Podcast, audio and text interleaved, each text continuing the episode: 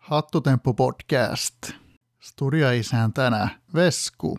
No niin, täällä ollaan taas Hattutemppu podcastin merkeissä ja tällä kertaa tehdäänkin perinteisempää tyyliä jaksoa.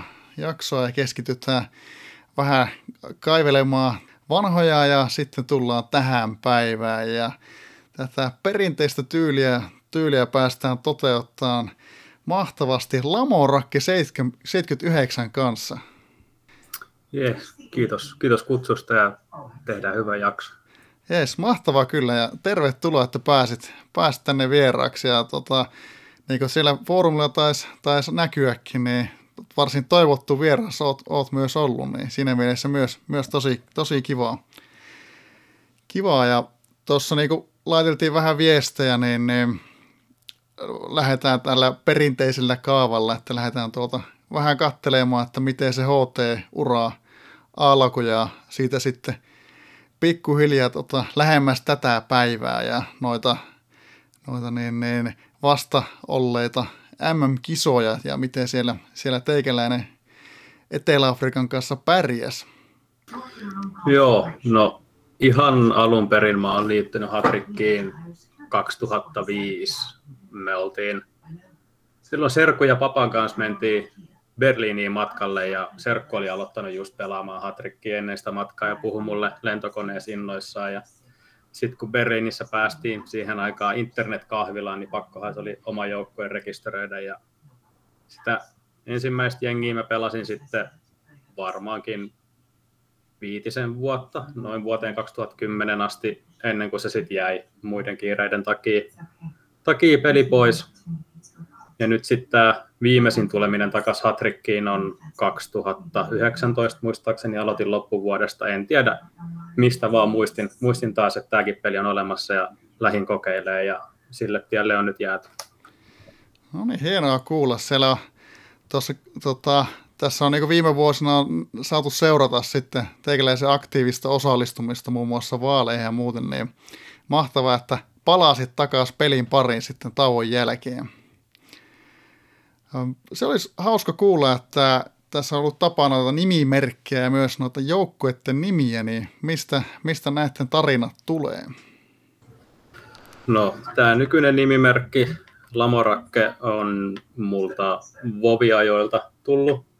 Eli silloin aikoina niin olen uutta hahmoa tehnyt ja ei ole ollut mitään ideaa, minkä laitan nimeksi. Ja sitten siitä Vovin Random Name Generatorilla on tullut tämmöinen lamorakke parin yrityksen jälkeen, ja mä ajattelin, että tämä kuulostaa kivalta. Et myöhemmin mulle on selvinnyt, että tämä nimi on todennäköisesti Arturin pyöreän pöydän ritareissa on Sir, Sir Lamorak, eli tämä on siitä muunnos, vähän eri kirjoitusasu. Ja numero 79 tulee taas, taas sit siitä, että se oli mulla pelinumerona, kun pelasin salibändiä nuorempana. Ja se, minkä takia 79 mun pelinumero on se, että se on kullankemielinen järjestysluku jaksollisessa järjestelmässä. Tämä on se tarina, minkä takia mä sen 79 alun perin valitsin. No niin, toihan on hieno tarina kyllä. Joo, että siinä on, on vähän kaikenlaista. Ja sitten seurajoukkojen nimi In FC Inertia, joka sitten on eri muodoissa kaikilla joukkoilla, niin mä oon harrastanut tuollaista simracingia semmoisessa tiimissä kuin Inertia Racing, niin otin sieltä sitten törkeästi logon ja nimen. Ja nämä nimet, mitä sitten mun peräs lukee, Makrotis ja Kulpeo ja mitä on, ne on kaikki eri ketturotuja, kun se mun logo on kettu. Eli mä oon sillä tavalla sitten erottanut mun joukkueet toisistaan, että on se Inertia perusrunko ja sitten joku, jonkun rodun latinankielinen nimi siinä lopussa. No niin, toihan oli mukava, mukava lisätieto nyt sitten noista joukkueiden nimistäkin. Komea, komea toi logo kyllä. Joo, se on ihan viimeisen päälle suunniteltu ja se, se toimi suoraan tähän, niin ei tarvinnut miettiä, oli helppo miettiä joukkueiden ilma. Loistavaa. Tota, miten muuten sitten päädyt sijoittaa joukkueen, tuon kakkosjoukkueen juuri tuonne Etelä-Afrikkaan ja kolmosjoukkueen tuonne Filippiineille? No Etelä-Afrikka lähti siitä, että mä olin ollut silloin mukana jo vähän, vähän maajoukkuetoiminnassa. Mä olin Wupsin apuvalmentajana ja mä mietin, että olisi, olisi kiva tehdä näitä hommia. Ja mä sitten lähdin etsiä semmoista maata, mikä olisi sen verran iso, että jos siellä tehtäisiin asiat hyvin, niin pystyy saamaan ihan hyviä tuloksia, mutta ei sitten kuitenkaan liian iso. Ja semmoista, missä näkisi oman käden jälkeensä, jos lähtisi tekemään töitä, että näkisi, että on konkreettisesti parantanut tämän maan tilannetta. Et esimerkiksi Suomessahan meillä on niin hyvä tilanne, että ihan hirveitä, hirveitä parannusta ei enää siihen voi saada aikaan, se tehdään jo nyt niin hyvin. Mutta sitten näissä monissa pienissä maissa voi olla se, että ei käytetä niitä kaikkia resursseja, mitä olisi joukkueiden muita käytettävissä. Ja mä sitten sain kavennettua mun vaihtoehdot kahteen, oli tämä Etelä-Afrikka ja Filippiinit. Ja Etelä-Afrikka on nyt ehkä pääpainostus mulla, mulla sen takia, että silloin vähän kyselin eri maajoukkoiden valmentajilta, että mikä niillä on meininki, miten niiden hommat on organisoitu ja voisiko auttaa. Ja se vastaus, minkä Etelä-Afrikasta sain, oli, oli sellainen, että mä koin, että tämä on mulle, mulle hyvä paikka lähteä tekemään töitä. No, hienoa kuulla.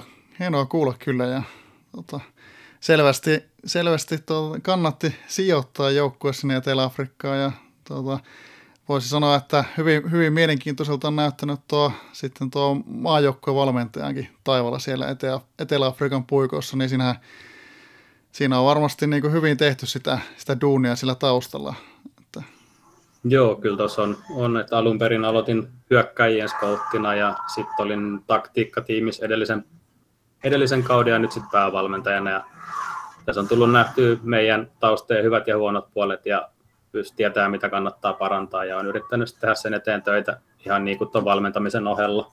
Et vaikka esimerkiksi Suomessa perinteisesti valmentajan rooliin ei kuulu se taustatyö hirveän vahvasti, niin näissä pienemmissä maissa se kyllä ehkä selvästi kuuluu ja sen eteen pitää myös yrittää tehdä parhaansa. Kyllä, joo, kyllä. Tässä mitä, mitä aiempiakin jaksoja podcastia tehty, niin noissa pienemmissä maissa, maissa on tullut ilmi se, että se – maajoukkue tekeminen herkästi henkilöityy aika harvoihin, niin, niin toi on varmasti isossa roolissa siellä. Joo, kyllä se on, että silloin kun mä aloitin, niin meillä oli mun lisäksi ehkä kaksi muuta henkilöä tekemässä töitä, ja ennen kuin mä liityin ollenkaan Etelä-Afrikkaan, niin koko skouttaaminen oli ollut yhden ihmisen varassa U21 aina aikuisten maajoukkueeseen asti, ja se on ihan älytön työ, eihän sitä saa ikinä valmiiksi, että sit sen takia just tippuu tippuu lupaavia pelaajia pois ja se joukko ei ole niin hyvä kuin se voisi olla, jos olisi enemmän ihmisiä tekemässä. Ja se, mikä on yllättävää, että niin on tosi vaikea löytää ihmisiä tekemään mitään hommia. Tosi vaikea on löytää uusia skoutteja, ainakaan, jotka pysyy hirveän pitkään. Joo, harmillista kuulla. Toivottavasti, toivottavasti jossain vaiheessa siellä sitten kanssa vilkastuu taas tota, tekijö, tekijöiden äh, hommien löytäminen ja tulee sitten vähän apuja siihen, siihen hommaan. Miten tuosta to, Filippiineistä sitten, sitten to, miten sä päädyt sinne? Oliko se nyt, nyt se toinen vaihtoehto ja sitten pääsit, päätit valita sen toisen vaihtoehdon, kun sekin avautui mahdollisuudeksi?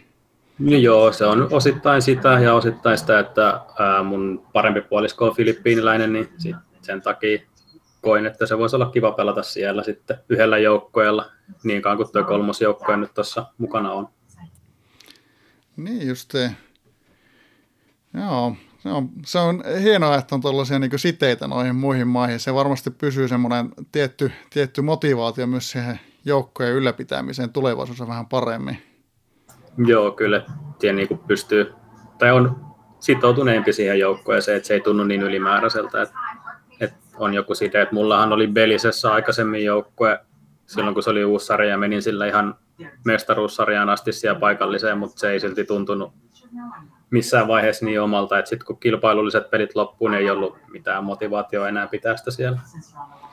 Sitten tuosta seurajoukkoille pelaamisesta. Nyt sanoit, sanoitkin tuossa just, että pelitsessä olit ollut ihan mestaruussarjassa asti, niin miten tällä hetkellä niin näis, näillä sun nykyisillä joukkueilla, niin onko sulla nyt kilpailullisia tavoitteita vai onko, onko tota, keskitytkö enempi majutreeniin esimerkiksi? Mulla on just nyt tänään itse asiassa täytti 17 mun suomalaisen seurajoukkueen junioriakatemiasta seuraava lupaus, jonka ympärillä mä lähden rakentaa sykliä, että mulla on vielä pari muut pelaajaa Junnu Akatemiasta nousemassa ja yksi ulkopuolinen ostettu ja suunnitelmat hiomista vaille valmiina, eli olisi tarkoitus lähteä tästä tekemään vähän vahvempaa joukkuetta. Vähän toi kassan tilanne huolestuttaa, mulla on vaan noin 60 miljoonaa säästössä, että se ei välttämättä ihan, ihan huipulle riitä, mutta ainakin korkeammalle kuin mistä tähän asti ollaan käyty. Etelä-Afrikassa mulla sitten taas on U21 laitapakkeja tällä hetkellä Suomelle treenissä. Ja Filippiineille mä pelastin yhden etelä-afrikkalaisen maajoukkojen laiturin tuossa viime MM-kisojen aikana, niin siellä ei ole nyt sit mitään muuta kuin tämä yksi pelaaja treenissä, että siihen meni kaikki se kassa, mitä olin ehtinyt sinne treenaamalla tekemään. Joo, mä katselinkin, että, että Filippiinellä tiimissä oli tämmöinen kuin Tapfuma Chaukke, ja hänellä näytti olevan mukavasti jo 46 maaottelua.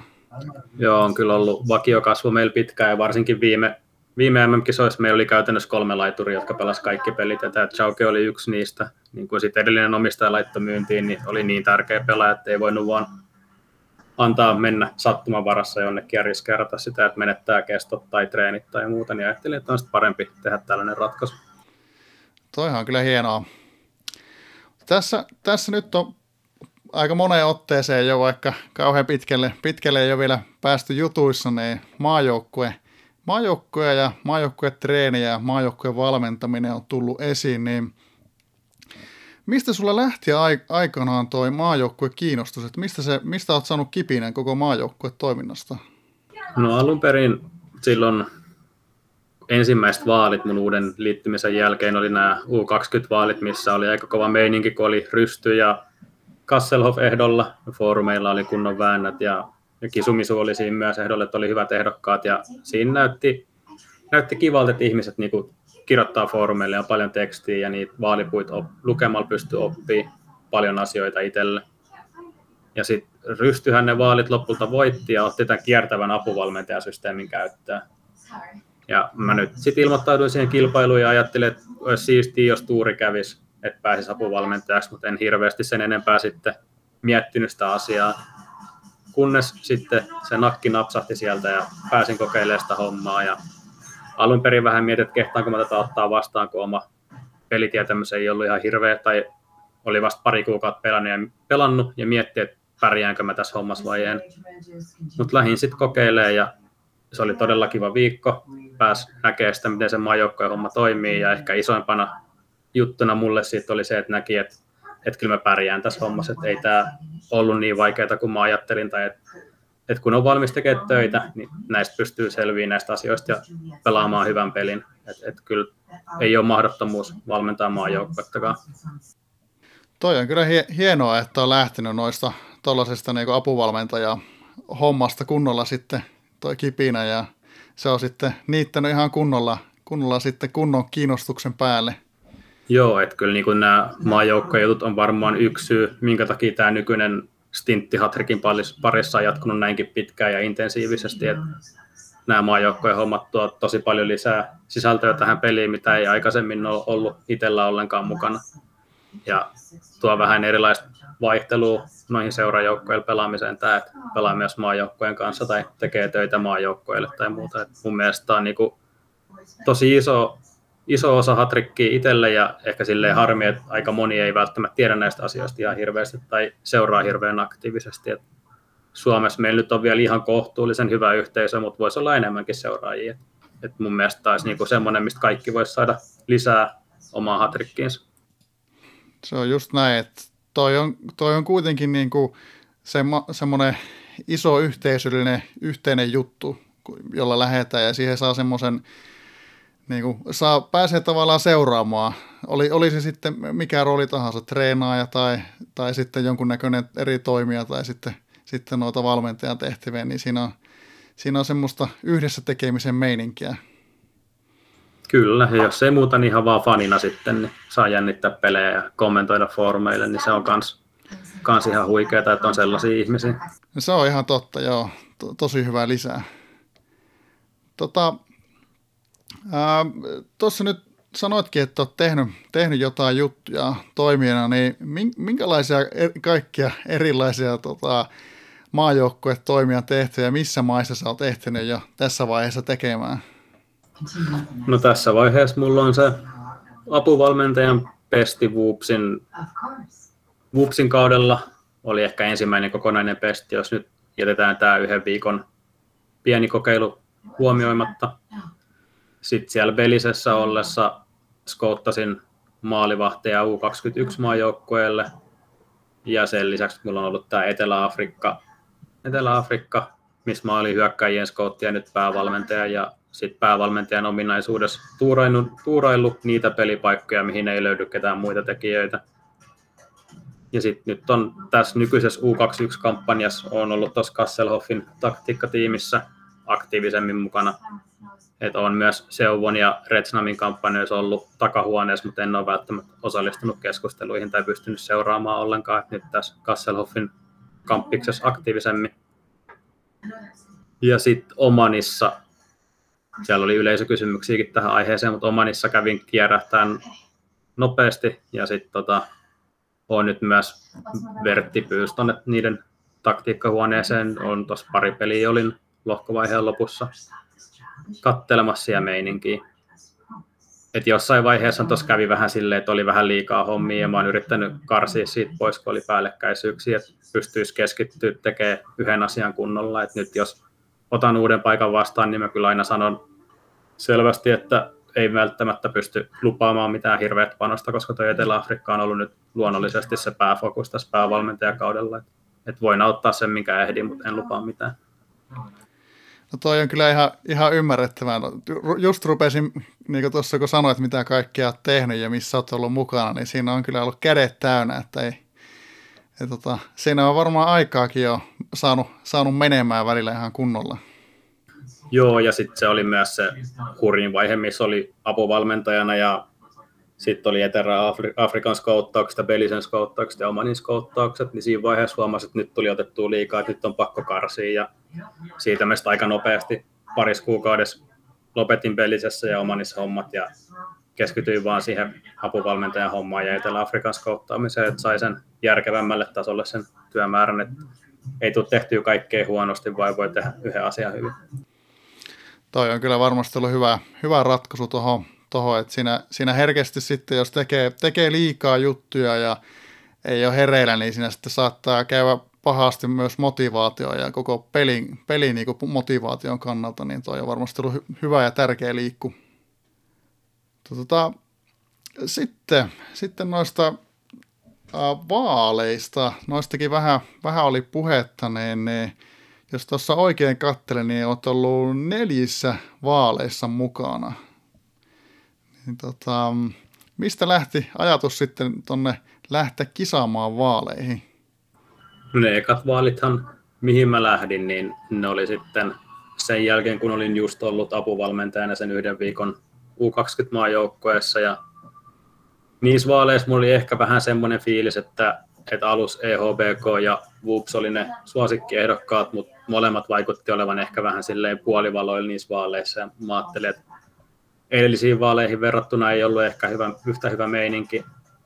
Ja mä en oikein kumpaakaan halunnut äänestää silloin, niin mä ajattelin, että no lähdetään itse kokeilemaan. Että, että jos ei löydy hyvää ehdokasta, niin miksi mä en itse olisi ehdolla ja tekisi sitä hommaa. Et pitkältihän ne ekat vaalit oli mulle kuitenkin oppimiskokemus ja en olettanut missään vaiheessa voittavani, mutta opin todella paljon ja se vahvisti edelleen sitä itseluottamusta, mikä mulla oli, että mä pystyisin olemaan maajoukkojen valmentaja. Maajoukkojen valmentaja, jos, jos tuuri kävisi, että et, et, niin se jatko ja lisäsi sitä mun motivaatiota yrittää uudestaan sitten myöhemmillä kerroilla. Ja ne ekat vaalithan poikisit sen apuvalmentaja pestin myös Whoopsin kampanjaa. Joo, toi on kyllä mielenkiintoista kuulla ja, ja muistaakseni silloin heti saman tien jäit, jäit kyllä positiivisesti mieleen sieltä, että hyvää, hyvää duunia teit, teit vaaleissa ja on ollut ilo seurata sitten myös noissa seuraavissakin vaaleissa, että, että varsin hyvillä sijoituksilla olet ollut noissa kaikissa vaaleissa, mihin olet osallistunut. Onko noista jäänyt joku, joku erityisesti mieleen? No kyllä ne ekat vaalit oli mun mielestä silti multa ehkä parhaimmat, että ehkä niissä oli sitten semmoista uutuuden intoa, että ja, tuntuu, että jakso tehdä ne todella hyvin ja vastata kaikkiin kysymyksiin ihan perinpohjaisesti ja koko se kokemus tuntui todella hienolta se koko viikko, että et sen jälkeen nuo vaalit ei ehkä ole ollut yhtä intensiivisiä, intensiivisiä kuin se ensimmäinen, vaikka kaikkihan ne on ollut oikein mukavia kokemuksia, niissä on aina päässyt oppimaan jotain uutta. Joo, siellä on ollut, kuten tuossa katteli, että tuossa Maju, Maju Coachi ehdokkuuksessa sä olit silloin tosiaan Whoops ja EHPK jälkeen kolmas sitten seuraavalla kerralla noissa aikuisten maajoukkojen vaaleissa koomiko ja Retsamin jälkeen kolmas. Sielläkin oli varsin kovat, kovat kilpakumpparit niin sanotusti ja ei tuolla nuorten puolillakaan sitten yhtään hullumpia nuo kilpakumppanit ollut, että kovassa seurassa olet ollut, ollut noissa, noissa karkeloissa ja sijoittu, tai sijoittunut sitten, että olet saanut hyviä ääniä, että kyllä, kyllä tota, hyvin on, ää, niin miten sanoisi, HT-kansa löytänyt, löytänyt myös sun, sut sieltä vaaliurnista. Joo, kyllä mä oon ollut ihan tyytyväinen silti noihin äänimääriin melkein kaikissa vaaleissa. Et välillä on ehkä tuntunut, että et voit olisi voinut tulla, mutta ei ole tullut. Mutta en ole kyllä huonoille hävinnytkään. Et sekin pitää pitää mielessä, että meillä Suomessa on lähes tulkoon joka vaaleissa useampi hyvä ehdokas ja vaan yksi voi voittaa. Et, et se, sellaista se peli on. Se on just näin. Kova, kova peli. Tuosta sitten ei ehkä sen pitempään Suomen osalta tässä vaiheessa ainakaan. Katsotaan tuolla yleisökysymykset todennäköisesti palataan vähän tähän, tähän ää, aiheeseen, mutta niin, voitaisiin siirtyä sitten tuohon lä- lähitulevaisuuteen tai lähimenneisyyteen oikeastaan niin sanoo paremmin sanotusti. Niin tota, ää, Tuossa nyt, nyt sulla Etelä-Afrikan tuo valmentajuus on vielä menossa, niin äh, ehkä tässä vaiheessa olisi kuitenkin, kuitenkin sitten mukava kuulla vielä, että miksi, miksi sitten päädyit juuri tuohon Etelä-Afrikkaan, että oliko ne just ne majutoimia hommat, mitkä ajoi sitten hakemaan tuonne Etelä-Afrikan majuvalkuksi? Kyllähän ne oli, oli sitten se, mikä sen käänsi, että edellisessä taktiikkatiimissä tosiaan olin ja tein tosi paljon hommia niin kuin peliin lähtöön eteen siellä. Että melkein puolet peleistä varmaan oli sellaisia, mitkä mä olin sanonut, että näin kannattaisi pelata. Ja me puhuttiin jo niiden kisojen aikana sen aikaisen apuvalmentajan kanssa, että, että mun kannattaisi ehkä hakea päävalmentajaksi ja lähteä kehittämään tätä toimintaa. Että meillä oli siellä sen Dion kanssa, joka oli apuvalmentaja edellisen valmentajan alaisuudessa ja oli nyt mun kanssa apuvalmentajana, niin semmoinen fiilis, että nämä meidän hommat täällä Etelä-Afrikassa ei oikein etene. Että Dio olisi halunnut panostaa siihen skouttauspuolen kehittämiseen, mutta hänellä meni apuvalmentajana niin paljon aikaa, että hän ei pystynyt sitä tekemään. Ja me sitten puhuttiin, että jos mä ottaisin sen päävalmentajan viitan ja vastuun pelillisistä asioista, niin hän pystyisi keskittyä tähän skouttaamisen kehittämiseen ja me saataisiin sitä meidän toimintaa parannettuun niin käytännössä niiden puheiden jälkeen todettiin, että mä lähden ehdolle seuraavissa aikuisten vaaleissa ja voitin sitten vaalit niin sanotusti 100 yhtä ehdokasta vastaan sadalla äänellä ja nyt ollaan sitten oltu yksi, yksi kausi päävalmentajana. Toi on kyllä hienoa, hienoa ja mahtavaa, että siellä on suomalaista yhteistyötä sitten siellä coach-tiimissä, niin, niin toivottavasti se sitten kantaa myös, myös tulevaisuudessa. Joo, meillä on tämmöinen suomalaisten minivallan kaappaus täällä Etelä-Afrikassa. Ei ihan omani mittakaavassa, mutta kuitenkin. Kyllä. Miten muuten, ootko, ootko harkinnut äh, tota, aiemmin ha- hakea vaaleihin myös niin joihinkin muihin maihin, Omaniin tai johonkin muualle?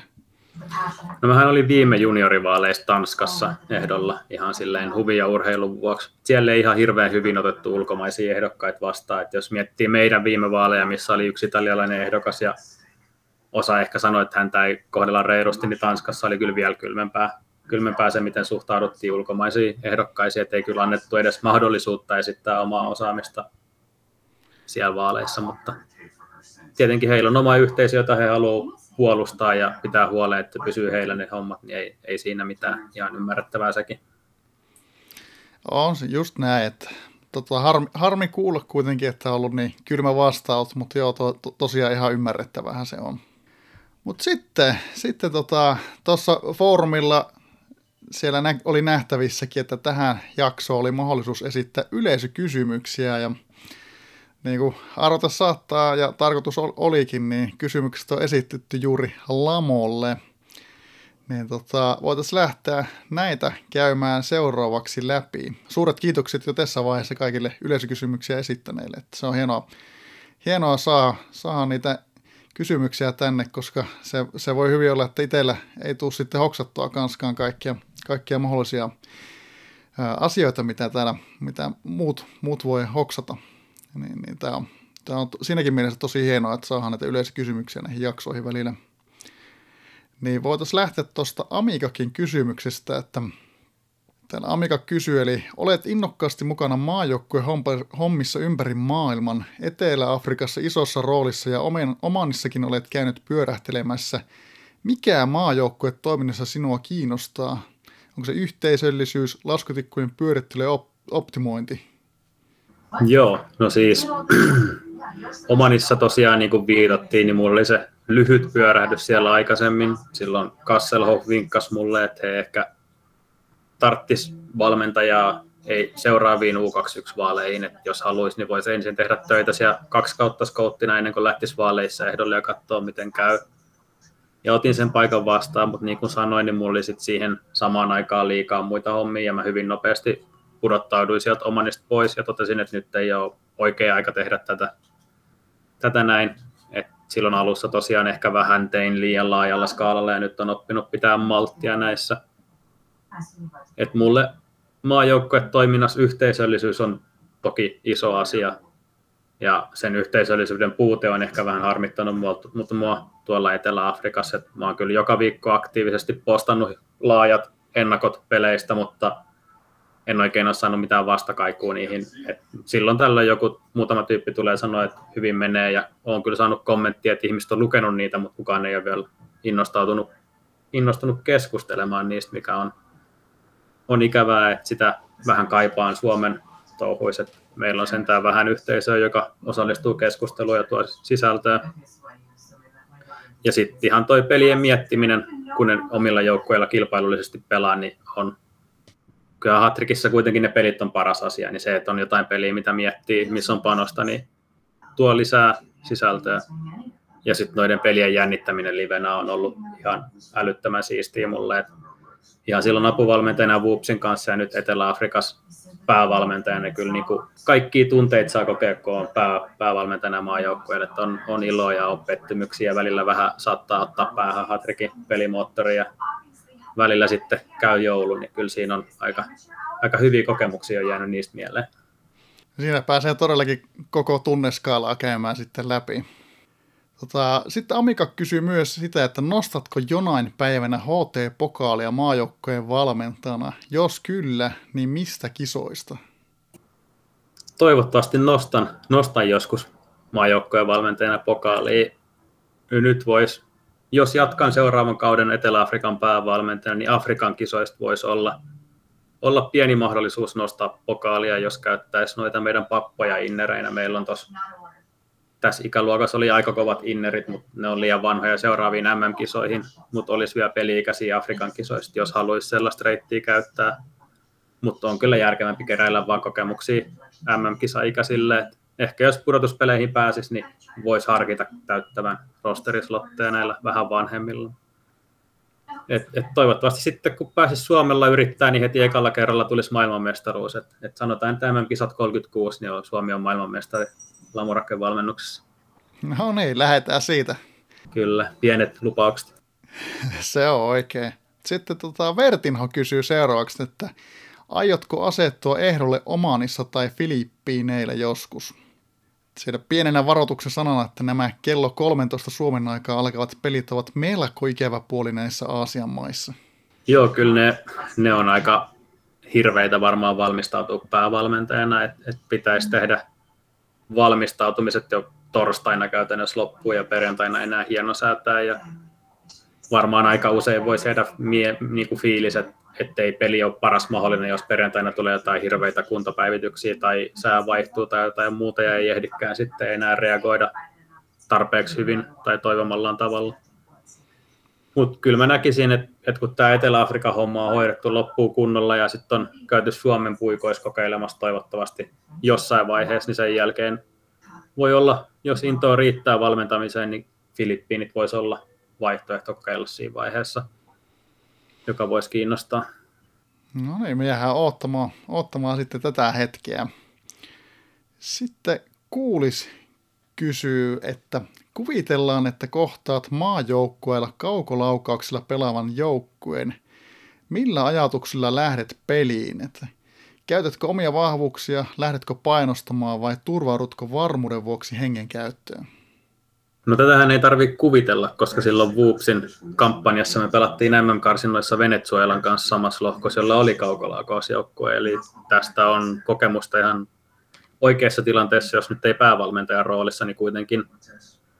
Ja silloinhan se 253, jos on yksi toppari, oli molempiin peleihin käytännössä itsestäänselvä, itsestäänselvä vaihtoehto. Että kaukolaukauksia vastaan pitäisi lähtökohtaisesti saada tarpeeksi keskikenttää, ja sitten kun keskikenttää on tarpeeksi, niin varmistaa mahdollisimman monta hyvää hyökkäyssuuntaa, ja toi 253 hyökkäävällä topparilla on se peli, mikä mahdollistaa sen, että keskenttä riittää ja jää sitten vielä kaksi hyökkäyssuuntaa sinne. Et tietenkin sit, jos on huono tilanne joukkueen hengen tai materiaalin kanssa, niin voi joutua säätämään jotain, mutta vaikea on uskoa, että olisi hirveästi tilanteita, missä tämä 253 ei olisi paras ratkaisu. Et pitää olla aika surkea joukkueen henkitilanne omalla joukkueella, jos pitää jotain vastiksi lähteä säätämään. Ja toi painostus on sitten uusi juttu, joka helpottaa vielä tätä, että vaikka olisit joukkueen hengessä vähän perässä, niin voit painostamalla silti tasoittaa ihan hirveästi. Et mulle ei siitä uudesta painostuksesta kaukolaukauksia vastaan ole vielä hirveästi kokemusta, mutta voisin kuvitella, että se auttaa nimenomaan heikompia joukkoita pärjäämään hyvin niitä vastaan. No tuossa vähän, vähän ehkä sivusitkin jo tätä kuuliksen seuraavaa kysymystä, että vaikuttaako asiaan omaan materiaalin vahvuus? No kyllähän sen on pakko vaikuttaa, että jos Suomen maan joukkueella riitti keskikenttä kahdella topparilla, tai yhä, sillä 253 yhdellä topparilla helposti, niin voi olla, että pienemmillä mailla ei välttämättä riitä. Tai että ne hyökkäyskaistat jää todella heikoiksi tässäkin pelissä, että sitten pitää ruveta miettiä, että mistä uhrataan, laitetaanko painostusta päälle. Nyt, jo nyt noissa MM-kisoissa jotkut maat on pelannut 253 kahdella topparilla ja laittanut hyökkäys keskeltä päälle ja sitten kolme hyökkäävää inneriä, sillä saa vain yhden suunnan, mutta se on keskikentällä vielä vahvempi sitten. Ehkä joku epätoivoinen voisi sitäkin lähteä kokeilemaan, mutta mä en ehkä itse syty sille pelille ihan hirveästi, se vaikuttaa. Siinä ei oikein ole puolustusta millään kaistalla muuta kuin keskellä vähäsen ja yksi hyökkäys. Pitäisi luottaa niihin kääntöihin, niin tuntuu vähän, vähän huonolta vaihtoehdolta. Et kyllä sitten varmaan noilla heikommilla joukkoilla se kääntyisi herkemmin siihen painostukseen ja 253 siellä edelleen olisi sisällä, että sitten vaan toivottaisiin, että riittäisi ne huonommat hyökkäykset, mitä nyt saa rakennettua. Toivottaisiin parasta. Ja sitten kuulis kysyy vielä, että miten lähestyt tilannetta, jos kaukoilija pelaakin välillä myös normipelejä? No sehän vaikeuttaa tilannetta aika paljon, jos siellä on kyky heittää järkevää 352 esimerkiksi sisälle. Mutta loppujen lopuksi, jos joukkue pelaa pääasiassa kaukoja, niin silloin varmaan sen pääasiallisen valmistautumisen pitäisi kuitenkin olla kaukoja vastaan. Et vähän voi yrittää haistella sitä, että jos näyttää jostain syystä siltä, että tämä olisi todella hyvä paikka pelata vastustajille, pelata 352, niin sitten voi yrittää ottaa kantaa siihen, mutta todennäköisesti lähtisin silti aina sillä 253 kaukoja vastaan. Et en kuitenkaan usko, että kaukomaa joukkue pystyisi vastiksi missään tilanteessa pelaamaan, niin niihin ei tarvitse varautua. Sitten kuitenkin 352 vastaan tämä vahva keskenttä ei ole huono siinäkään. Että kyllä siinä huonommin sillä menee kuin kaukoja vastaan, mutta ei se pitäisi silti ihan pulassa olla.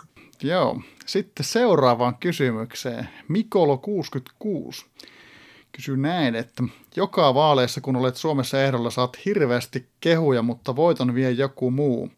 Mistä luulet sen johtuvan ja uskotko voittavasi vaalit tulevaisuudessa Suomessa nyt kun sinulla on jo kokemusta valmentamisesta?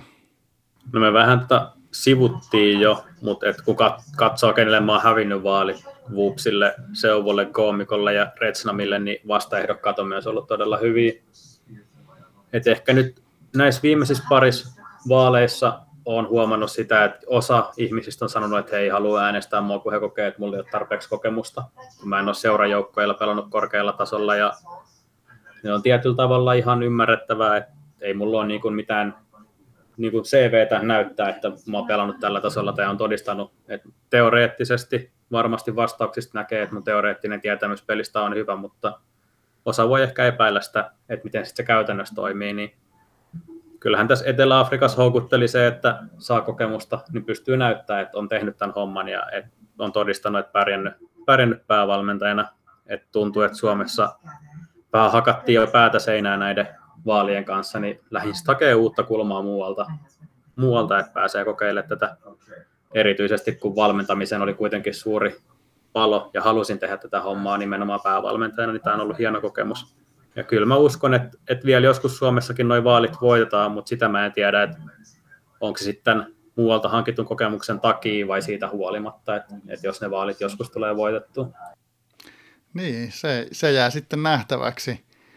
Sitten Mikola 66 esittää myös bonuskyssärin. Kuinka monta PDImää on liikaa? Joo, Mikola tässä viittaa siihen, kun mulla edellisissä MM-kisoissa viidestä parhaasta inneristä kolme oli PDIM-muotissa.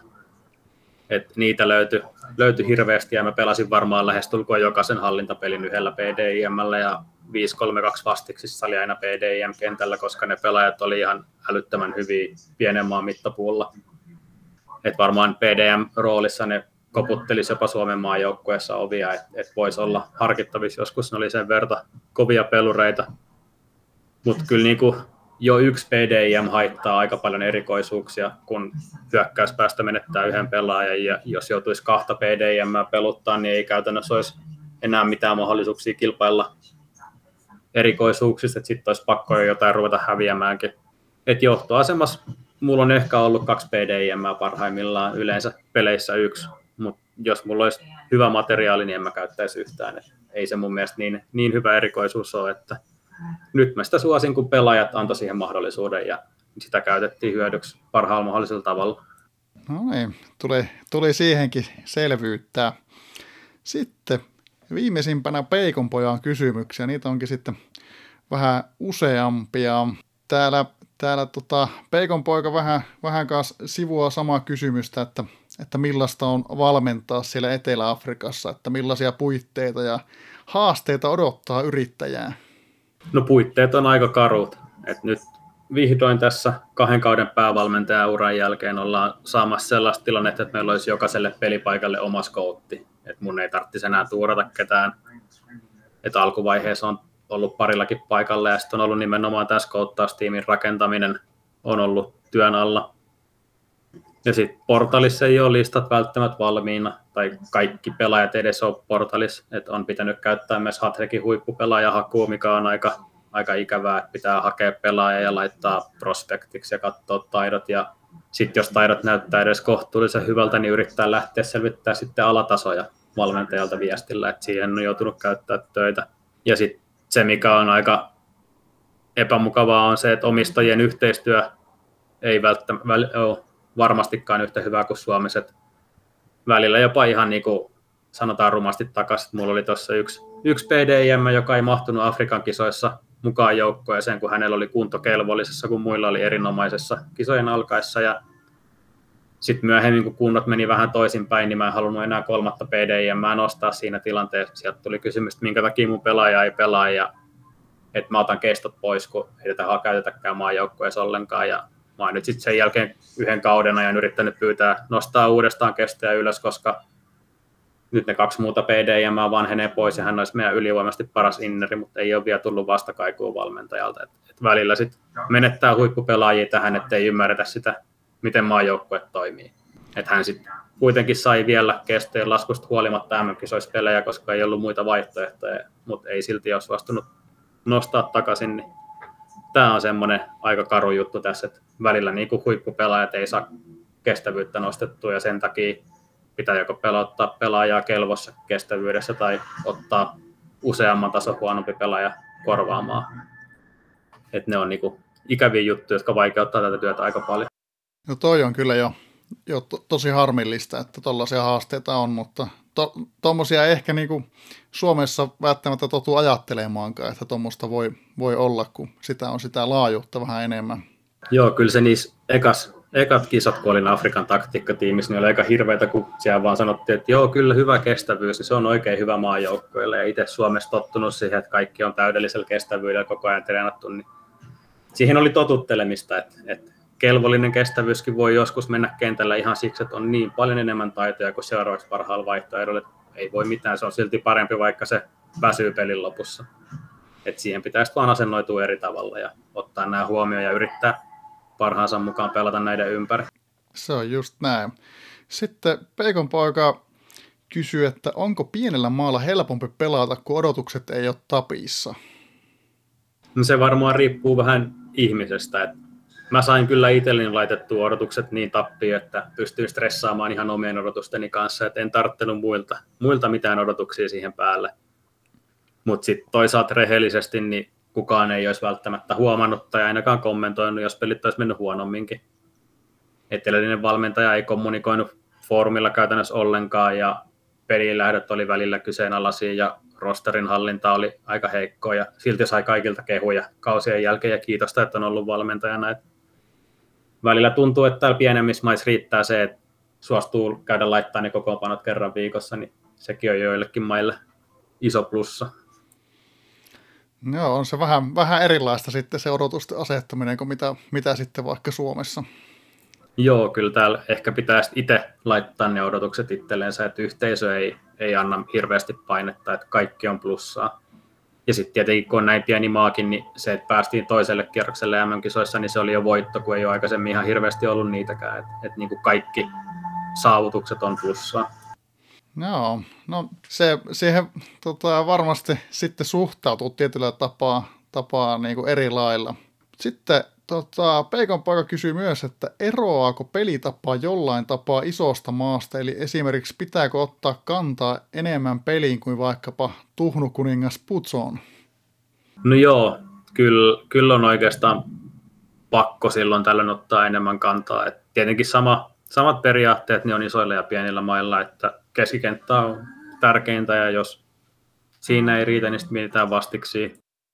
Et suuri ero on ehkä se, että hyökkäyksiä on tosi vaikea rakentaa ainakaan meidän materiaalilla ja se sitten vaikuttaa peleihin, että vastiksia vastaan usein 3-5-2 on meillä parempi kuin 2-5-3, koska jos siihen 2-5-3 ei uskalla lyödä ihan hirveästi hyökkäysvoimaa, niin se vaan hävii 3-5-2, koska se ei tee tarpeeksi maaleja ja sitten oma puolustuskin on auki. Et joskus 253 on laittanut seitsemän hyökkäävää nuolta, että se on ollut parempi kuin 352. Että semmoisia kannanottoja pitää tehdä, mitä Suomella ei tarvitse, koska se materiaali riittää pelaa varman päälle. Mutta silti 352 on tuhnu ollut itselläkin se luottopeli tässä, varsinkin MM-kisojen loppuvaiheessa tullut pelattua ylivoimasti eniten. 352 tuhnu, hat-trick main plan. Joo, ei sitä paljon muuta tarvitse välillä jotain yhtä, yhtä inneriä ylöspäin tai toinen laituri normaaliksi, niin siinähän kaikki ne vaihtoehdot on. Kyllä.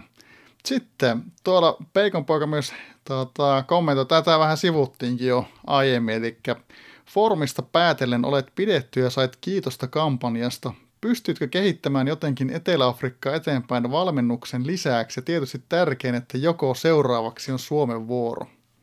No kyllähän tuossa varsinkin Pestin alussa niin aktiivisesti pyrittiin kehittämään sitä toimintaa. Et mä tein esimerkiksi ja manuaalin, johon mä kopioin toki tosi paljon asioita Suomen vastaavasta ja muista maista, missä olin ollut. Ja rekrytoin skoutteja, että saadaan joka paikalle joku tekemään sitä työtä. Ja sen lisäksi tein vielä portal-ohjevideon meidän skouteille, mitä he voi käyttää. Että jos tulee ihminen, joka ei ole koskaan aikaisemmin tehnyt maajoukkoille, niin me pystytään sitten manuaalin ja portal-videon avulla näyttää, että näin nämä hommat toimii, että pystyy täysin nollastakin pääsee mukaan toimintaan mahdollisimman nopeasti. Et yritin parhaani aktivoida meidän toimintaa ja kehittää sitä myös valmentamisen ohella. Toi on kyllä hienoa ja mahtavaa, että siellä on tehty tosiaan tuommoinen manuaali ja videokin, videokin sitten tekemisen avuksi. Joo, kyllä mä koin, että ne on pakko tehdä, kun aikaisemmin se toiminta oli niin hajanaista ja kukaan ei oikein kattonut kenenkään perään ja ei tiedetty, ei ollut mitään yhteisiä pelisääntöjä, mitä pitää Scoutin ylipäätänsä tehdä, niin pyrin selkeyttää sitä, että kaikki tekis hommat samalla tavalla ja tietää, mitä se Scoutin homma oikeasti sisältää, niin saataisiin parannettua omaa toimintaa ja omia pelaajia. Toi on kyllä hienoa. Niin, tuossa tota, toi Peikonpojan viimeinen kysymys oli, että joko seuraavaksi Suomen vuoro, ja siihenhän taisi olla vähän vastauksena, että taitaa Etelä-Afrikka vielä, vielä mahdollisesti kutsua, eikö, eikö se jotakin näin? Joo, voi olla, että yhden kauden vedän vielä Etelä-Afrikassa. Mä vähän mietin vielä, että, että vedänkö toisen putkeen vai mitä teen. Mutta kyllä se on niin, että etel, sit kun nämä Etelä-Afrikan valmentamiset on ohi, niin seuraavat vaalit on Suomessa. Et, en tiedä milloin ne vaalit sit Suomessa on, mutta en ole muualle enää menossa tästä välissä. No niin, jäähän odottamaan sitten, että milloin se Suomen vuoro, vuoro koittaa. Siinä olikin kaikki yleisökysymykset. Suuret kiitokset kysymyksiä esittelijöille ja tuossa käytiinkin kaikki kysymykset läpi. Niin voitaisiin lähteä sitten, sitten tähän lähimenneisyyteen sitten, kun oli, oli tota Etelä-Afrikan ja Afrikan kisat. Että oli Lamorakki oli valittu Etelä-Afrikan valmentajaksi ja pääsi sitten niin sanotusti laittaa kädet saveen. Niin, niin, voitaisiin tota Afrikan kappia käydä tolleen vähän, vähän niin kuin, ää, pintapuolisemmin kuin MM-kisoja, niin jos tuosta jotain, jotain ajatuksia, mitä, mitä sulla ensimmäisenä tulee mieleen noista Afrikan kisoista? No Afrikan kisoista ensimmäisenä tulee mieleen se, että siellä on aika eri dynamiikka tällä hetkellä kuin mitä Euroopan mestaruuskisoissa johtuen siitä, että Afrikassa on niin paljon uusia maita. Et meidän lohkossa oli esimerkiksi Madagaskar, joka pelaa tällä hetkellä kautta seitsemän, ja Kongo, joka pelaa kautta kuusi. Eli niille niin kuin vanhimmat pelaajat on 23-vuotiaita. Heillä ei vain yksinkertaisesti ole vanhempia pelaajia, joka tarkoittaa sit sitä, että joka lohkossa on yksi tai kaksi ihan täyttä heittopussia, joka sitten tarkoittaa sitä, että niitä joukkoja vastaan on todella helppo pelata rentoillen, ja sitten taas peleissä ennen niitä joukkoja on tosi helppo pelata normi, koska joukkojen henki ei käytännössä merkitse näitä huonompia joukkoja vastaan mitään.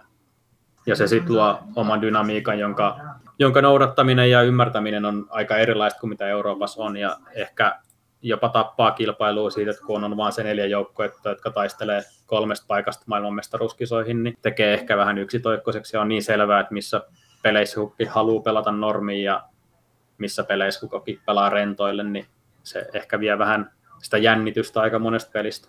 Joo, kyllähän toi ihan, ihan erilaisen asetelman, asetelman luo sitten. Joo, ja sitten sen takia sit niin kun otteluohjelma vaikuttaa tosi paljon, että Afrikassa on vähän tyhmää, että se kuka on ränkätty lohkon ykköseksi, niin saa vaikeimman otteluohjelman, koska he joutuu pelaamaan aina semmoista joukkuetta vastaan, joka on edellisessä pelissä pelannut heittopussia vastaan. Eli ne pelaa peräkkäin ne kol- niitä kolmea muuta kovaa joukkuetta vastaan niin, että ne kolme muuta kovaa tulee aina ilmaisesta joukkuehenkiä ja itseluottamusboostista siihen seuraavaan peliin, niin se on tosi vaikea paikka Afrikassa olla ykkössijoitettu. Et meidän lohkos Nigeria tästä huolimatta voitti lohkon ja kyllä mä ihastelin heidän materiaalia, että he on kyllä niin kuin Afrikassa tällä hetkellä ihan omassa luokassaan materiaalin tason kanssa. Et siellä on tehty selvästi hyvää työtä ja on ylivoimasti Afrikan paras maajoukkue tällä hetkellä. Joo, siellä on kyllä, mitä tuossa katoin, tota, lohko D, niin yhden tasapeliin Nigeria pelasi tuossa Afrikan kisoissa lohkovaiheissa, niin aika vakuuttavaa. Yhdeksän voittoa ja tasapeli, niin vakuuttavaa menoa. Ja eihän toi, toi tota, Etelä-Afrikallakaan kauhean kauas toi kolmossia jäänyt siellä, että tasapisteissä Ugandan kanssa. Joo, me taidettiin olla tuossa odotusarvoissa toisiksi paras joukkue meidän lohkossa, mutta sitten ei ihan, ihan ei tuuri riittänyt siihen ja jäätiin maalierolla tuohon neljänneksi ja tultiin sitten sen takia MM-kisoihin villikort, villin kortin kautta, että sekin oli ihan uusi kokemus itselleni ja aika hirveä kokemus toivottavasti ei enää ikinä tarvitse pelata sitä villikorttia uudestaan. Siinäkin oli aika paljon asioita, mitä, mitä pitää ottaa huomioon. No ei voitaisiin lähteä, lähteä käsittelemään tuota villiä, villiä korttia, että muistankin tuossa tuossa, että silloin Puson kanssa oli vähän juttuja, että mielenkiinnolla jäätiin, jäätiin odottaa, että ketä, ketä maita tuolta villien korttien kautta pääsee sitten, sitten tuonne kisoihin, niin tuolla Etelä-Afrikallahan näytti olleen vastusteena Tunisia, niin minkälaista se oli lähteä pelaamaan tuota villi, villit kortit kautta sitten kisoja kohti? No se, on niinku, se oli kyllä semmoinen yhdistelmä, että siinä sai oman pään mietittyä niin pyörälle kuin mahdollista kun sulla on kaksi peliä, mitkä pelataan, niin käytännössä ekaa peliä voi pelata ihan minkä tahansa asenteen. Sä voit pelaa kaksi motsia, sä voit pelaa pin motsin tai sä voit pelaa big motsin niihin kahteen peliin. Ne on kaikki omalla tavallaan hyviä vaihtoehtoja.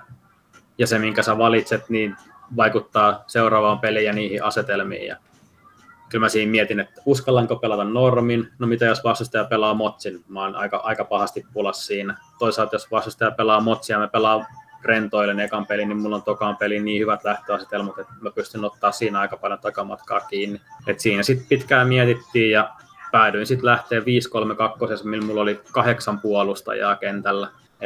Tämä kun on kaksi peliä ja 26 rosteripaikkaa, niin mahdollistaa myös sen, että voi tehdä tällaisia asioita, mitä ei normaalisti voisi tehdä. Mä pystyn laittaa kahdeksan puolustajaa ensimmäiseen peliin kiinni, koska mulla riittää silti rosteripaikat nostaa siihen toiseen peliin ihan vaikka uudet 11 pelaajaa lähes tulkoon kokonaan. Et siitä sitten saatiin rentoilu alle ja Tunisia pelasi normin ja arvat oli kohtuullisen tasaiset, vähän oltiin perässä, mutta se on mun mielestä aika hyvä saavutus, jos pelaa big vastikset vieraissa ja saa 32 arpaa voitolle ja 26 tasurille. Ja sitten kun pallo vielä pomppi niin, että me voitettiin se peli, niin oli aika helppo lähteä siihen toiseen osaotteluun, kun oli joukkojen henkietumatka ja yhden maalin voitto alla että se sitten helpotti aika paljon. Ja toinen peli oli sitten tietenkin, siinähän kaikki pelaa motsin, se on itsestäänselvyys. Ja sitten kun joukkojen henget on ekas pelissä käytetty ja näytetty, niin se helpottaa miettimistä siihen toiseen peliin aika paljon. Mutta se ensimmäinen oli tosiaan sellainen, että oli tosi vaikea saada niin kuin kiinni siitä, että mitä vastustaja uskaltaa pelata. Joo, siis näin jälkikäteen kun katsoo, niin näyttää, että pelasit tosi hyvin, hyvin molemmat, mutta, mutta voin, voin niin jotenkin kuvitella, että tuossa on ollut aika moinen tota, mietintämyssy päässä, kun tuohon ekaan peli on lähtenyt valmistautumaan. Joo, ja mä sitten katsoin vielä niin kuin edellisten MM-kisojen villikortia, siellä oli tyyliin yksi kolmasosa joukkoista pelannut normia, yksi kolmasosa motsia yksi kolmasosa rentoille, niin siitäkään ei niin kuin saanut mitään, mitään kiinni, että mitä tästä voi odottaa, ja kaikki näytti olevan niin kuin omalla tavallaan ymmärrettävästi hyviä vaihtoehtoja. Niin itselle sitten suomalaisena tietenkin tämä rentoilu oli se mihin päädyttiin. joukkojen henget talteen. Mieluummin maksimi joukkojen hengillä lauluun kuin ilman joukkojen henkiin jatkoon vai miten se meni? no niinhän se taisi mennä. Mutta joo, onneksi, onneksi kävi hyvin ja sieltä lopulta selvä, selvä jatkopaikka tuonne MM-kisoihin löytyi. Ja sitten päästiin sinne ekaa kierrokselle MM-kisoihin, niin tuossa näytti olleen sitten toi lohko E ja samassa lohkossa Brunei, Ruotsi, El Salvador. Sitten hetkinen, katsotaanpa tuo Montenegro ja Mosambik, niin minkälaisia ajatuksia toi lohko sitten herätti, kun pääset sitten, sitten tuonne MM-kisoihin? No toi lohko oli aika suuri helpotus, että mehän oltiin samassa arvontakorissa, josta tuli tuommoinen yksi kuolemanlohko tuohon ensimmäiseen vaiheeseen, tuli toi lohko F, missä oli Kanada, Nigeria, Saksa, Venäjä, Mongolia ja sitten Maldiivit. Et varsinkin niin kun Kanada ja Saksa on todella laatujoukkoita ja Nigeria on myös kova, eikä Venäjäkään huono, niin se olisi ollut ihan aika, aika kuolemantuomio meille et olin tosi tyytyväinen tähän lohkoon ja siellä oli mulle myös tuttuja joukkoja, että me pelattiin Wupsin kampanjassa Ruotsiin vastaan MM-kisoissa. Mä tiesin, että vaikka Ruotsi on eurooppalainen maa ja paljon joukkoja, niin ne on yllättävän heikko. Ja sitten Mosambik oli Afrikan kupis meidän kanssa samassa lohkossa, että mulla oli siinä vaiheessa hyvin vahva tieto, miten he tykkää pelata, ja se auttoi sitten peleihin valmistautumisessa, kun olin päässyt aika hyvin heidän valmentajan pään sisälle sitten Afrikan kisojen aikana. Ja Miten tota, sittenhän oli, eka peli oli tuota, El Salvadoria vastaan. Joo, Salvador oli meidän lohkon ylivoimasti heikoin joukkue ja sen aika nopeasti skoutatessa näin, että siellä on keskikentältä tosi paljon vajausta. Mutta siitä huolimatta oli vaikea, vaikea lukea ihan loppuun asti, miten he pelaa. Mä olin aika varma vastiksista, mutta mä odotin, että ne olisi tullut ilman hallintaa. Ja itse sitten 253 vastasin aika hyökkäävä peli, että mulla on vaan, vaan yksi laituri tukee keskusta ja yksi hyökkäävä innerkin siinä.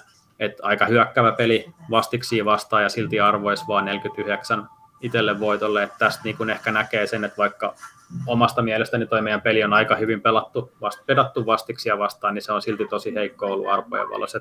kun hyökkäykseen ei saa yhtään jumalaista sektoria tuollaisella muodostelmalla, niin se kertoo siitä, että ei vaan yksinkertaisesti ole niitä tehoja irrotettavissa. Mutta voitto tuli kevyenä ennakkosuosikkina ja se oli tärkeä, tärkeä että saatiin avauspisteet pisteet heti tuosta mukaan. Joo, hyvä alku. alku. Ja seuraavana siellä sitten tuli toi Brunei vastaan. Joo, meillähän tosiaan oli tässä alku lohkos otteluohjelma silleen, että me oli ensimmäiseen kuuteen peliin neljä vierasmatsia. Eli myös sen takia toi ensimmäisen kotipelin voitto oli tosi tärkeä, koska muuten olisi tullut aika pitkään kylmää kyytiin vieras, vierailujen takia. Et Bruneita lähdettiin rohkeasti haastaa keskikentällä, ja siihen itse asiassa pelattiin 3-5-2, mutta pelattiin painostuksen kanssa, koska mä oletin, että mä häviin keskikentän. Ja meillä tosiaan näitä PDIM-pelaajia oli, ja sitten myös muita innereitä, vaikka erikoisuus ei ole voimakas, niin oli treenattu PDIM-muottiin, niin saatiin ihan hyvä painostuksen taktiikkataito. Ja Bruneihan näissä kisoissa nousi mulle aika vahvasti esiin sillä, että heillä on todella vahva erikoisuuksien kautta pelaava joukkue.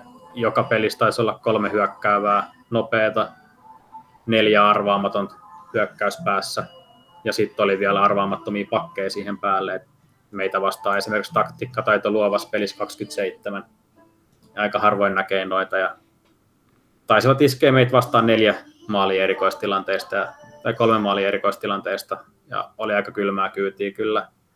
Että noi heidän erikoisuus kattaus oli sellainen, että meillä ei ollut mitään asiaa vastata siihen. Me ei pystytty kilpailemaan missään erikoisuuksissa ja se näkyy arvoissa. Et sitä, sitä vastaan, kun he pelasivat luovan, niin toi meidän painostus oli ehdottomasti huono valinta. Mutta siitä huolimatta ihan hyvät arvat vieraspelissä, että vaan 38 arpaa Brunei voitolle, että vaikka hävittiin, niin saatiin kuitenkin aika paljon tasureita ja omiin voittoja.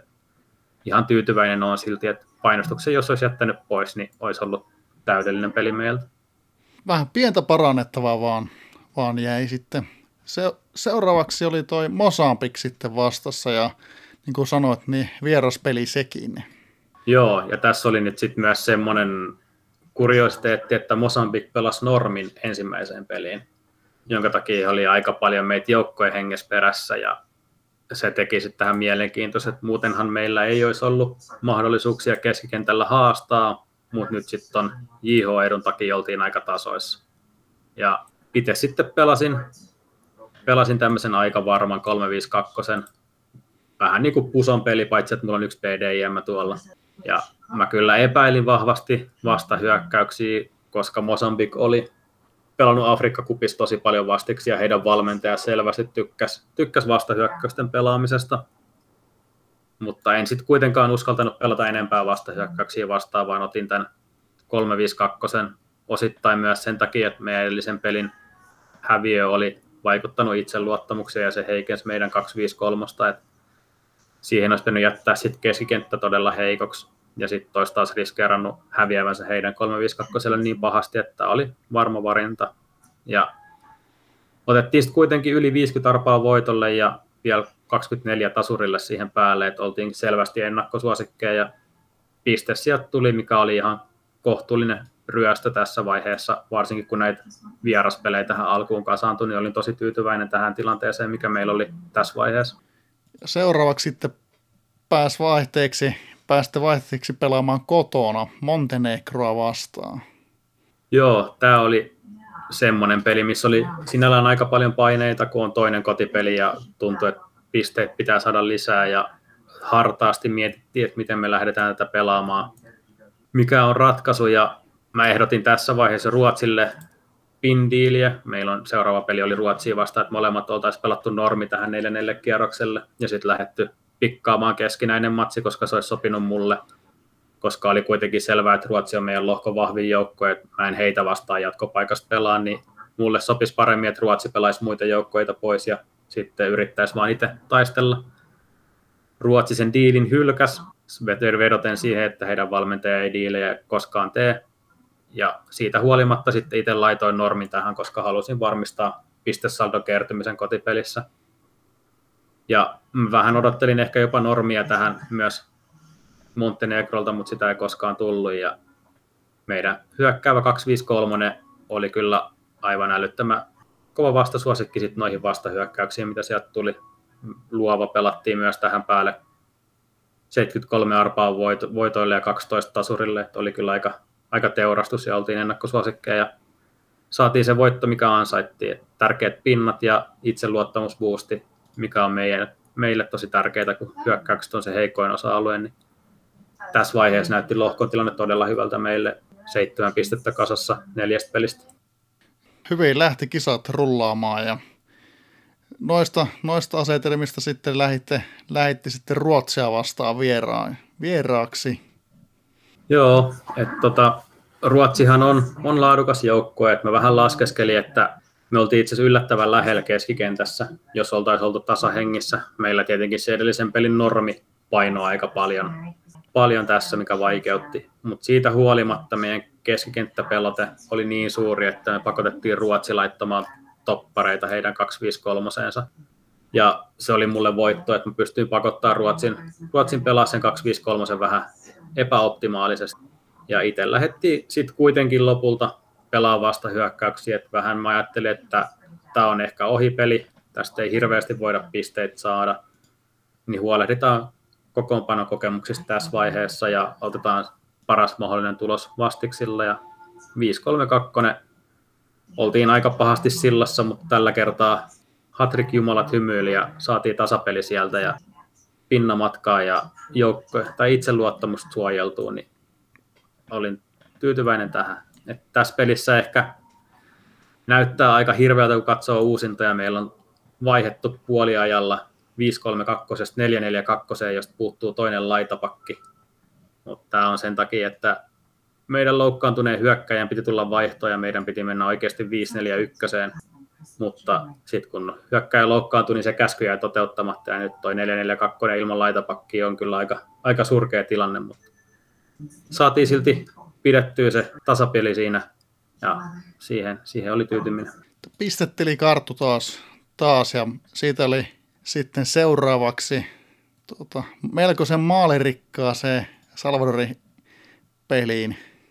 Joo, tuossa Ruotsi-pelin jälkeen oltiin tosiaan puolivälissä, eli viisi peliä pelattu ja me oli kahdeksan pistettä kasassa – niin rupesi näyttää siltä, että tässä taktisesti oikeat pelejä voittamalla voi jo aika nopeastikin varmistaa paikan seuraavalle kierrokselle, joka sitten auttaa joukkojen hengen ja rosterikom hallinnassa ja kaikessa vastaavassa. Niin Salvador oli, oli yksi näistä joukkoita, jotka siinä vaiheessa oli meidän kanssa taistelemassa, taistelemassa pudotuspelipaikoista ja molemmat lähdettiin normilla pelaamaan tähän peliin, lähdettiin lyömään vähän vauhtia molemmilta. Salvador tuli 3-4-3, joka vähän yllätti mut.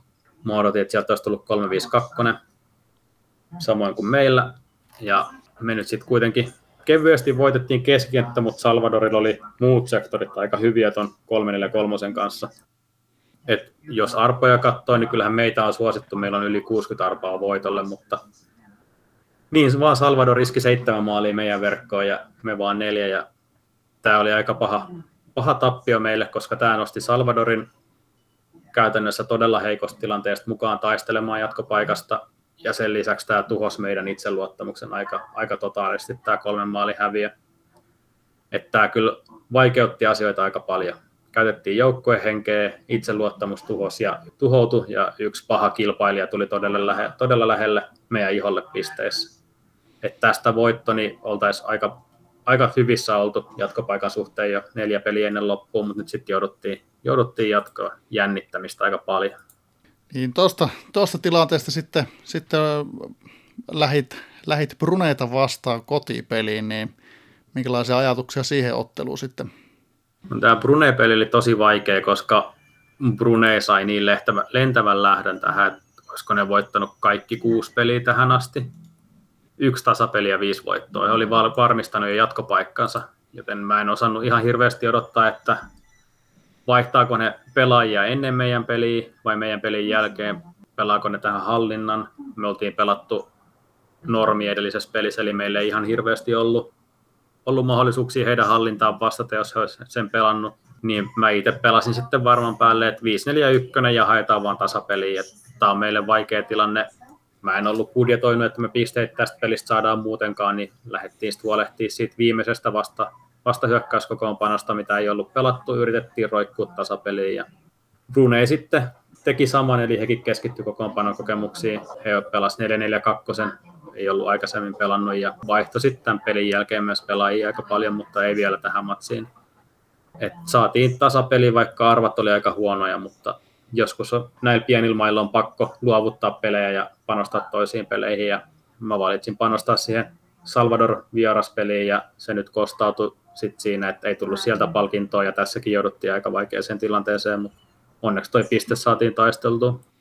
Siitä sitten seuraavaksi ää, Mosambikkia vastaan kotipeliin, niin se näyttää olleen myös hyvinkin mielenkiintoinen ottelu. Joo, tässä oli sitten taas toinen ääripää, eli Mosambik oli jo varmasti ulkona kisoista. Sitten se taas vaikeuttaa sitä lukemista, että pelataanko sieltä Raivo Motsi vai, vai mitä tapahtuu. Ja Mosambikin valmentaja oli mulle käynyt jo foorumeilla välillä, välillä kuumona, kun olin heidän pelejään arvostellut, varsinkin sitä ensimmäisen pelin normia, jota mä en pysty ymmärtämään millään tavalla. Ja mä vaan kirjoitin foorumeille itse, että en ehkä ymmärrä, minkä takia näin on tehty, ja Mosambikin valmentaja otti aika, aika paljon lämpöä siitä. Ja mulla oli sen takia oikeastaan koko viikon vähän pelko, että sieltä tulee raivomotsi, että hän haluaa kostaa mulle tänne, että heillä ei ole mitään mahdollisuuksia kisoihin, niin raivomotsi sieltä tulee. Mutta onnistuin sitten kuitenkin, kuitenkin pitämään pää kylmänä ja pelasin 2-5-3 todella heikolla keskikentällä. Mulla on ollut pelin alusta asti kaikki innerit ja molemmat laiturit hyökkäävinä. Et ihan on pelannut koko, koko rahalla vastahyökkäyksiä vastaan, koska Mosambikilla oli tosiaan niihin selvästi tykkäsivät siitä ja se peli osui kyllä ihan täydellisesti. Eli sieltä tuli just se, mitä mä odotin ja meidän kokoonpano oli optimoitu ihan täysin sitä vastaan. Et vaikka Motsia vähän pelkäsi, niin silti rentoilulla. Ja 74 arpaa voitolle, 14 tasurille ja yhtään pinnaa ei saatu tästä mukaan. Tämä oli kyllä niinku semmoinen, semmoinen peli, missä ehkä otti aika pahasti päähän, että uskaltaa vähän pelottavassa tilanteessa pelata tosi rohkean pelin, se osuu täydellisesti ja saa noin hyvän tarvat ja silti, silti käy näin kusisesti. Joo, tossa kyllä. Ei, ei sitä palkintoa tullut, vaikka, vaikka tosi hyvän pelin, pelin pelasit tuohon vaikeaan paikkaan.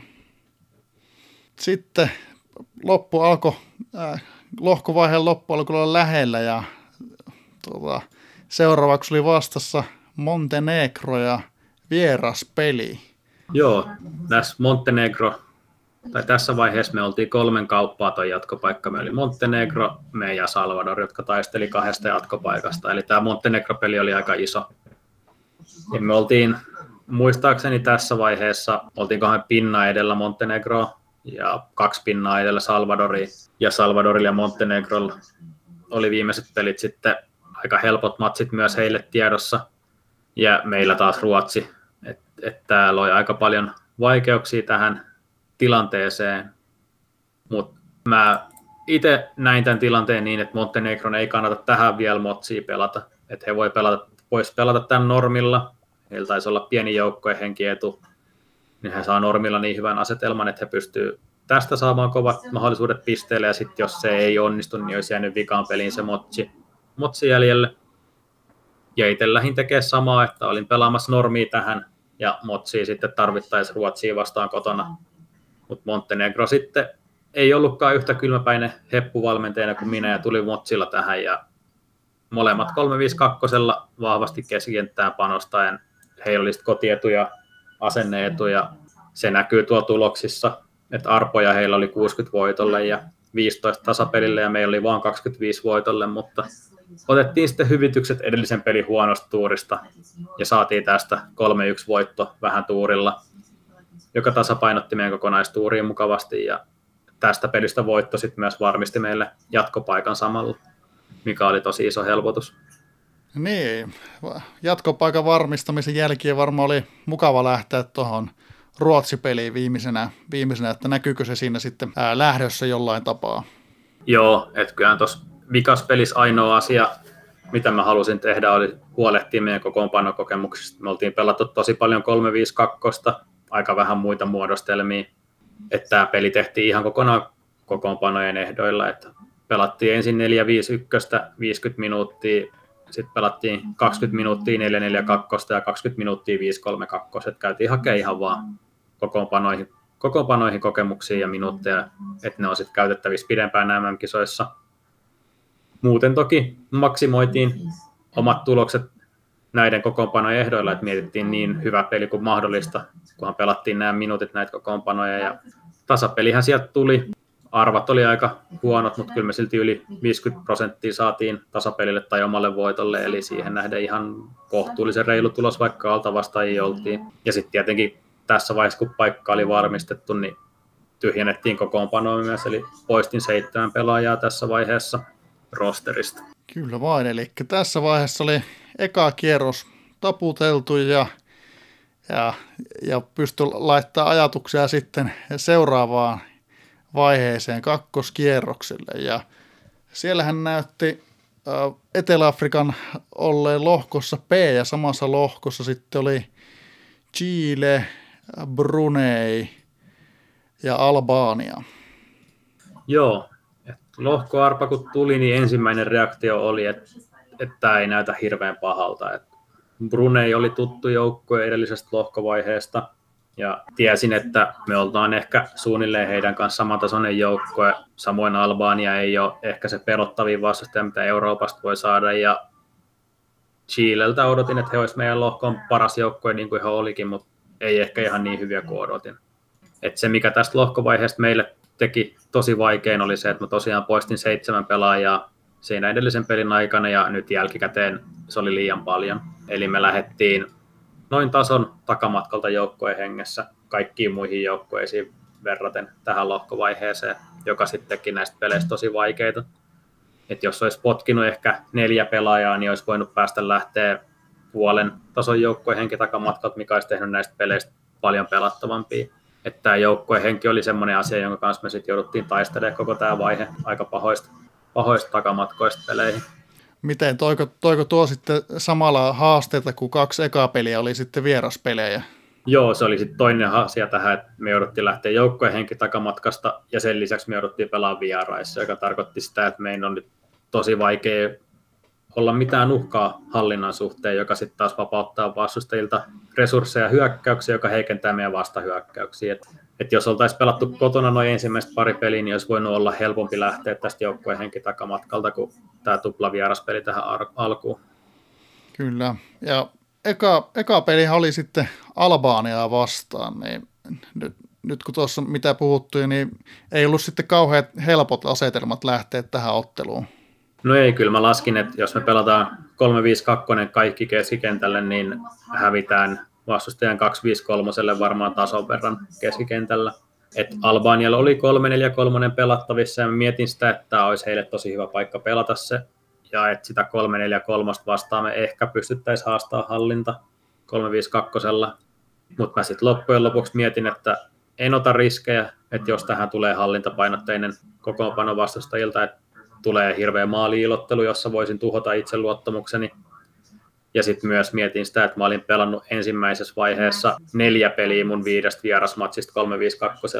Eli jos Albanian valmentaja olisi miettinyt sitä, että mulla on selkeä taipumus pelata 352 vieraissa, niin sekin ehkä pelottelisi heitä pois tuosta 343. Mutta lopulta he sitten sen 343 uskalsi pelata.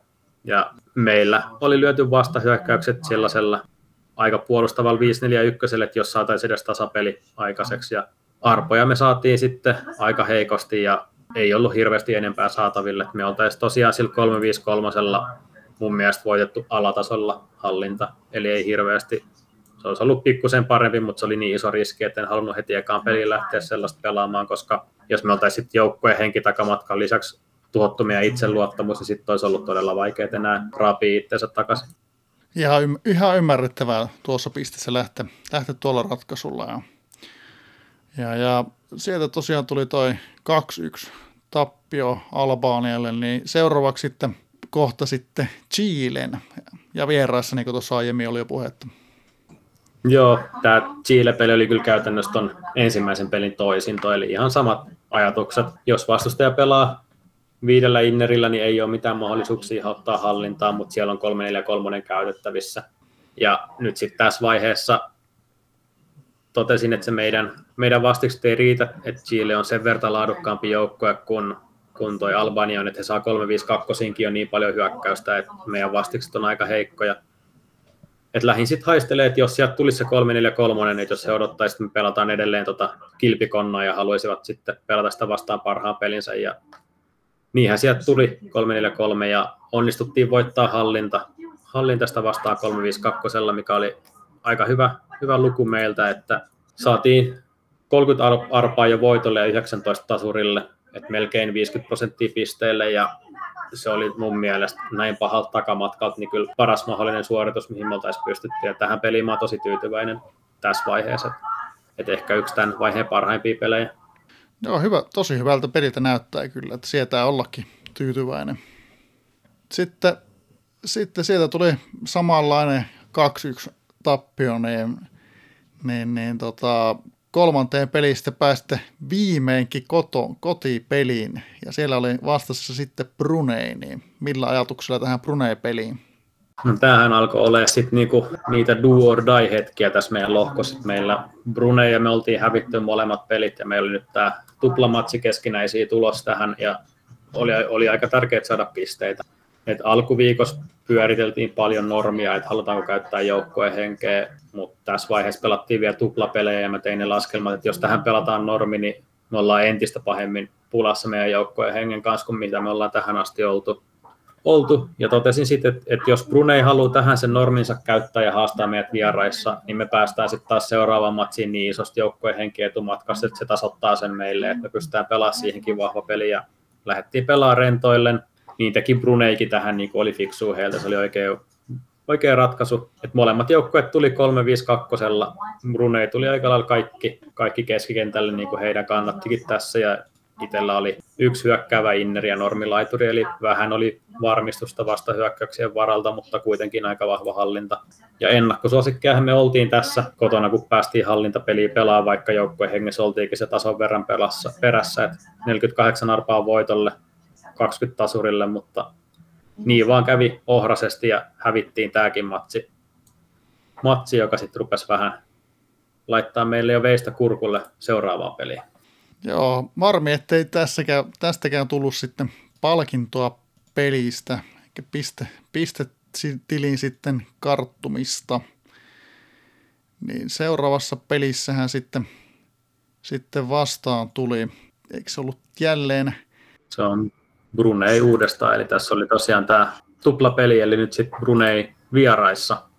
Ja nythän sitten meidän edellisen pelin häviön jälkeen tilanne oli se, että meillä oli pakko voittaa kaikki jäljellä olevaa kolmea peliä, joka sitten tähän peliin valmistautumista ohjasi meiltä tosi vahvasti, että joukkueen henkeä tiesin, että käytän varmasti, että normin pelaan tähän.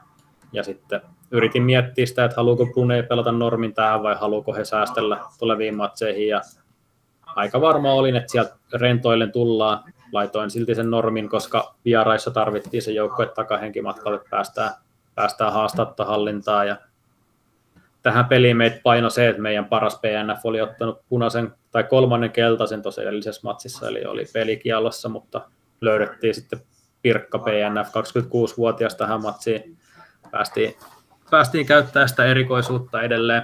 Ja oltiin aika en, isoja ennakkosuosikkeita normin takia, tai isoja, isoja, mutta 43 arpaa voitoille, 27 tasurille vierasperissä, ja ensimmäistä kertaa tässä vaiheessa sitten pallo pomppi meille, ja saatiin tosi iso voitto, 1-4, mikä auttoi myös meidän itseluottamuksen kanssa tosi paljon. No niin, tosta, tosta sitten oli varmasti mukava, mukava sitten lähteä voiton jälkeen tuohon Chile-peliin, viidenteen peliin, niin mitä ajatuksia sitten Chile-matsista?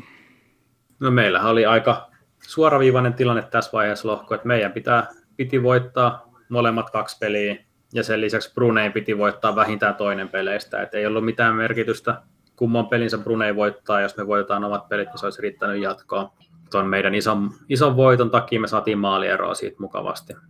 Et edelleen kuitenkin sitten sävelet oli selvät, Chilellä oli tässä vaiheessa yhdeksän pinnaa kasassa, että heillä olisi riittänyt tasapeli kahdesta jäljellä olevasta matsista, joten mä olin aika varma, että Chile on kuitenkin iso maa, sielläkin pelataan mestaruudesta ihan samalla tavalla kuin Suomessa, että rentopeli sieltä tulee, että he ei lähde tuhlaa, joukkojen henkeä ennen kuin oikeastaan pakko, että he yrittää maksimoida sen joukkojen hengen.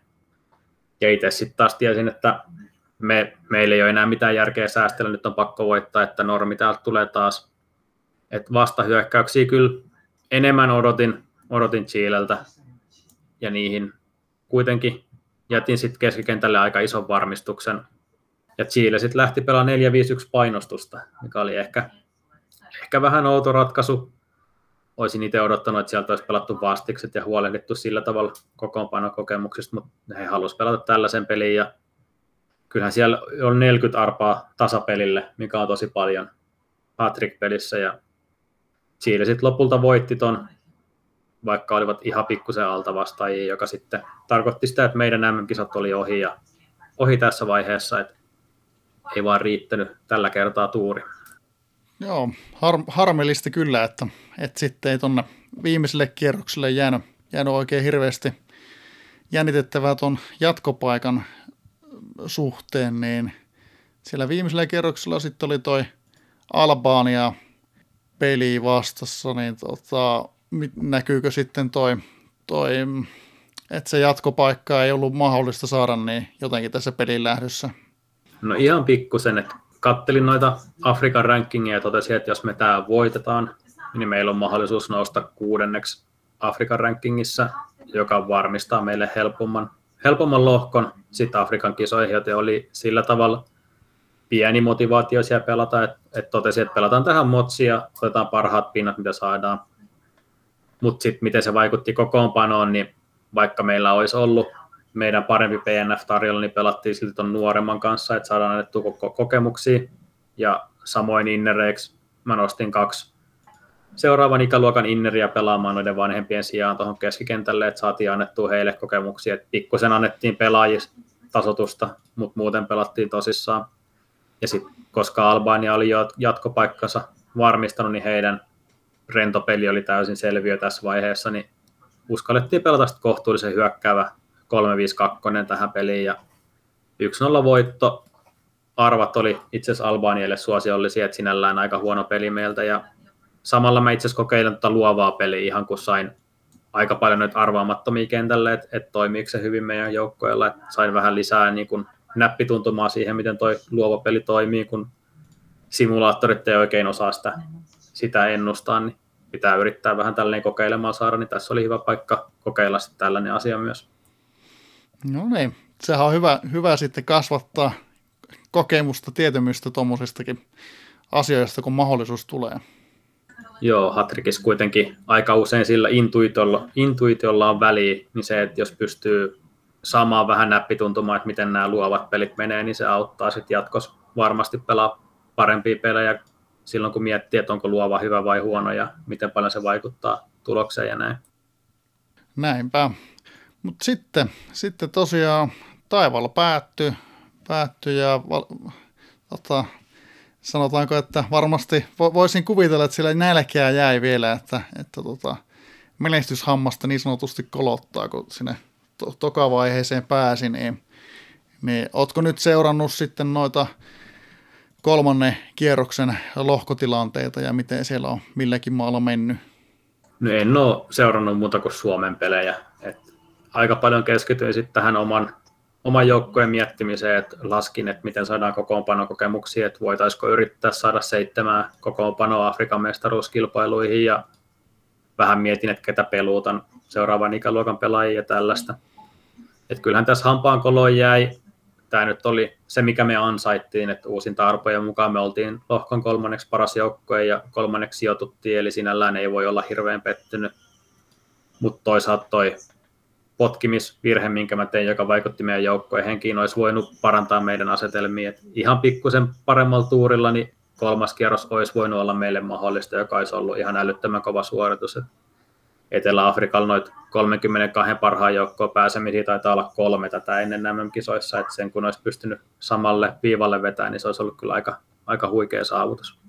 Ja ehkä kokonaisuutena näistä mun kilpailullisista peleistä, niin taidettiin 26 kilpailullista peliä pelata Afrikan kisoissa ja MM-kisoissa, ja oltaisiko 11 pinnaa miinuksella verrattuna odotusarvoihin, että aika epäonnekas kausi, että sekin aika paljon harmitti, mutta sitten lopputulos onneksi oli se, mitä saatiin, että huonoista, huonosta tuuresta huolimatta onnistuttiin aina raapimaan itsemme sinne, minne ansaittiin. Se on kyllä hyvä, hyvä että se huono tuuri ei eh, niin sanotusti katkaissut sitä matkaa liian aikaisin, että pääst, pääst nauttimaan Etelä-Afrikan kanssa sitten niin pitkälle kuin, pitkälle kuin mahdollista tuossa vaiheessa. Joo, kyllä se varsinkin Afrikan kisojen jälkeen, kun nähtiin, että joudutaan sinne villiin korttiin, niin siinä kyllä vähän jännitti, että jos ei edes MM-kisoihin pääse, niin se olisi kyllä iso pettymys, koska meillä oli aika, aika hyvä joukkue ja kuitenkin ansaittiin se MM-kisapaikka, niin onneksi nämä asiat järjestet on villin kortin kautta sitten kunnolla. Tuossa mainitsitkin, tota, että olet suunnitellut vähän, että miten, miten sitten jatkoa ajatellen, niin miten sä oot, nyt sitten oot muuten käyttänyt tätä ajatuksia, onko ajatukset suunnattu sitten niin kuin seuraavaan kauteen Etelä-Afrikan materiaalissa, tehdäänkö nyt tuota, näissä ystävyysotteluissa, palkitaanko siellä jotain tiettyjä treenaajia vaikka, vaikka pelutuksella tai jotain tällaista, miten, miten tuota tulee käytettyä nyt tätä, tätä aikaa tässä? No kyllä tämä aika varmasti menee siihen, että yrittää jättää seuraavalle valmentajalle mahdollisimman hyvän joukkoon, että on se sitten minä tai joku muu. Ei hirveästi tule palkintapelutuksia. Meillä on ollut sen verran ohut materiaali, että kaikki, jotka on treenannut MM-kisoihin pelaajiin, niin on käytännössä saanut pelejä myös niille pelaajille, että ei ole tarvetta palkita sillä tavalla. Et enemmänkin tässä ehkä palkitaan tulevien sukupolvien treenaajia, joiden pelaajat ei ehkä ole vielä ihan valmiita seuraavissa MM-kisoissa, mutta joilla kuitenkin on aika paljon palkkoja maksettavana, niin saadaan annettua palkkahelpotuksia ja sillä tavalla motivoituu meidän treenaajiin. Ja sitten myös pyritään antaa kokemuksen rippeitä niille, jotka pelaa todennäköisesti seuraavissa kisoissa. Et eihän näistä ystävyysotteluista ihan hirveästi saa, mutta kyllä se kaikki pieni, mitä saa mukaan, niin auttaa. Näinpä, kaikki on kotiin päin. Sitten tota, alkaa olla toi, toi niin sanottu runko koluttu, mutta huomasin, että sieltähän unohtui yksi, yksi tota, varsinkin, varsin perinteinen osio, eli terveiset, niin haluaisitko lähettää joillekin terveisiä tässä vaiheessa? No terveisten pitää tietenkin lähettää äidille. No ne, se on oikein. Epäilen vähän, että ne ei välttämättä löydä perille, mutta jos löytää, niin on kyllä tyytyväinen, että ollaan todennäköisesti siinä vaiheessa saada, saatu laajennettua kuulijakuntaa ihan kunnolla. Tota, tota, joo.